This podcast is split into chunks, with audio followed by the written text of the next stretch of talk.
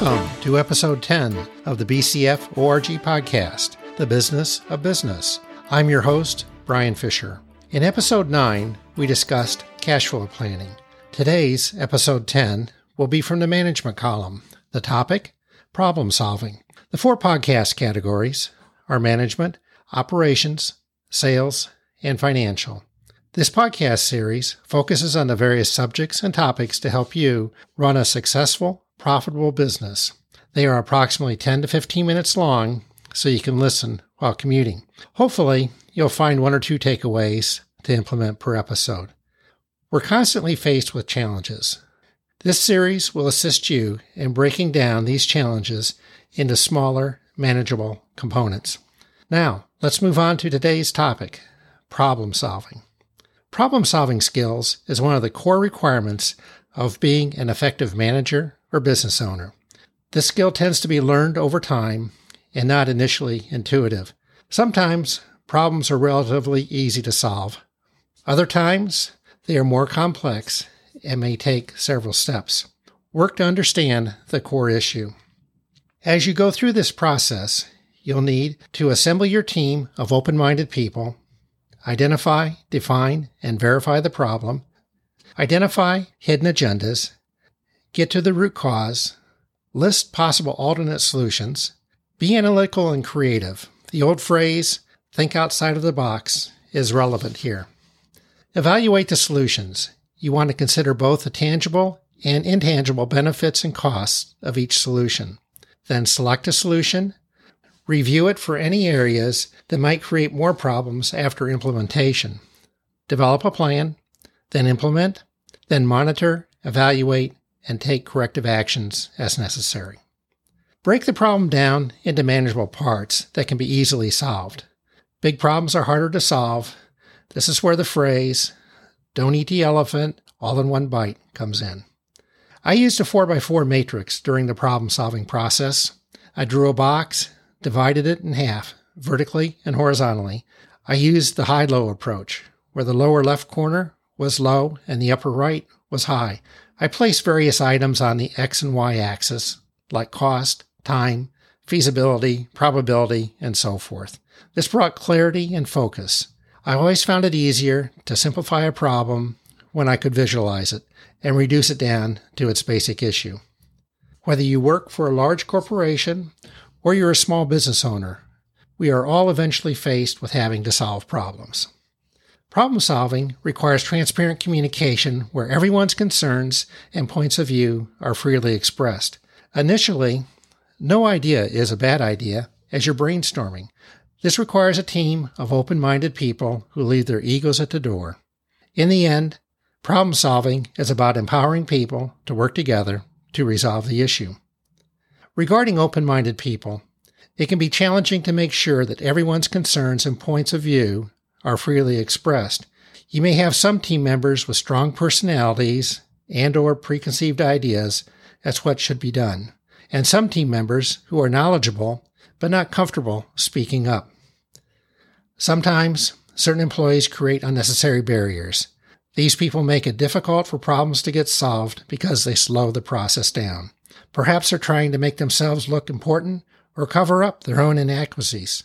If someone like this ends up on your team, make sure that the process is being monitored to ensure everyone has a chance to give input. As an effective leader, you need to be comfortable with problem solving and know how to select the right people.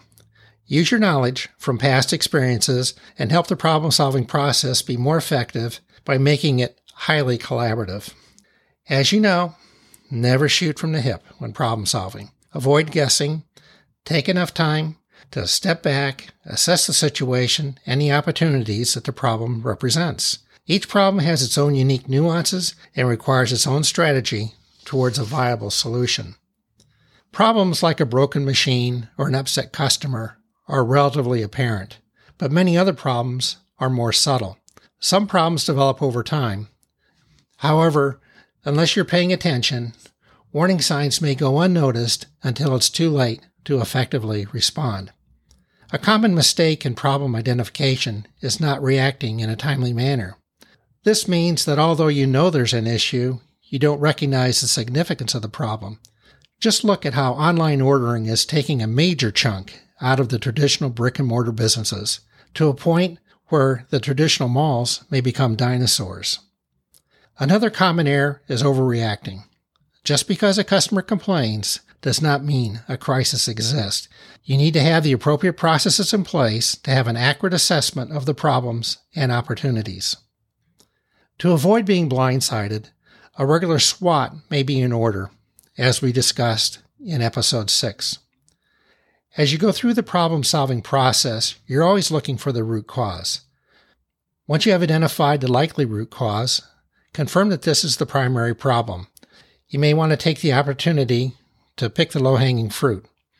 Even if only a small portion of the problem is solved, these interim steps will help in the problem solving process.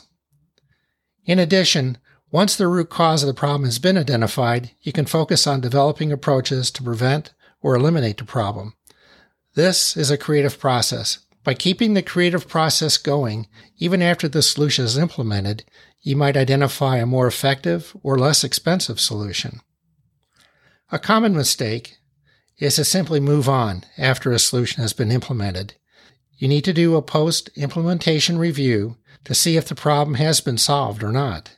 You might need to reevaluate and take additional steps. You also want to keep the team informed.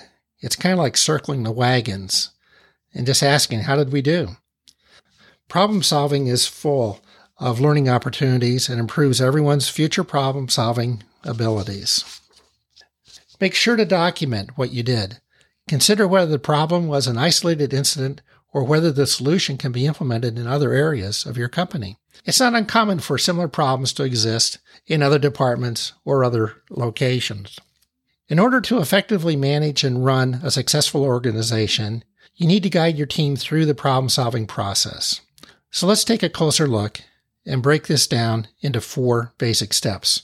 First, define the problem. Separate fact from opinion. Define underlying causes. Ask each team member for input.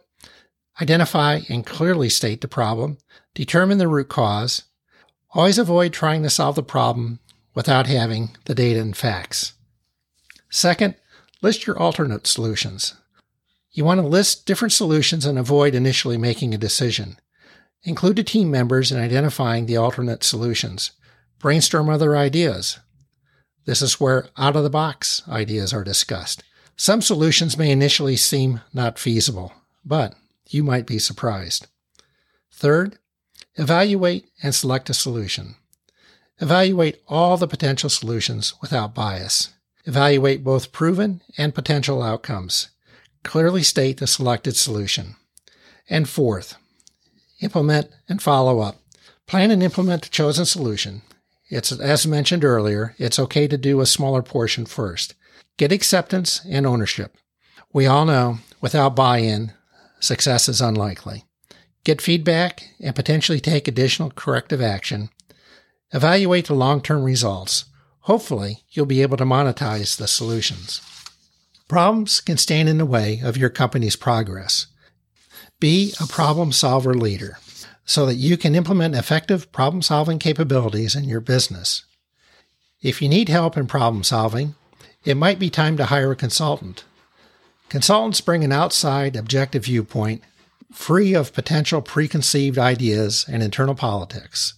Consultants tend to have a wide range of experience, including experience in solving problems at other companies. This podcast is on over 20 directories. Where you are listening, please click on subscribe or follow. And feel free to share this podcast with people who you think may benefit. A strong rating of these podcasts would be appreciated. If you would like to reach out to me with any questions, comments, ideas, or potentially be a guest, please go to bcforg.com. There's a red Contact Us button in the middle of the homepage. A LinkedIn symbol is on the upper right, Click on that if you would like to see my profile. All of the podcasts are available by clicking on the website podcast page in the reference bar. These podcasts will be released the first and third Tuesday each month. In episode 11, we'll move back over to the operations column. In business, Running a successful, profitable business is the ultimate scorecard. You are never done and can always be better. It tends to be more fun than work, frustrating at times, but can be very rewarding. From BCF ORG Corp, I am Brian Fisher, wishing you the best. Thanks.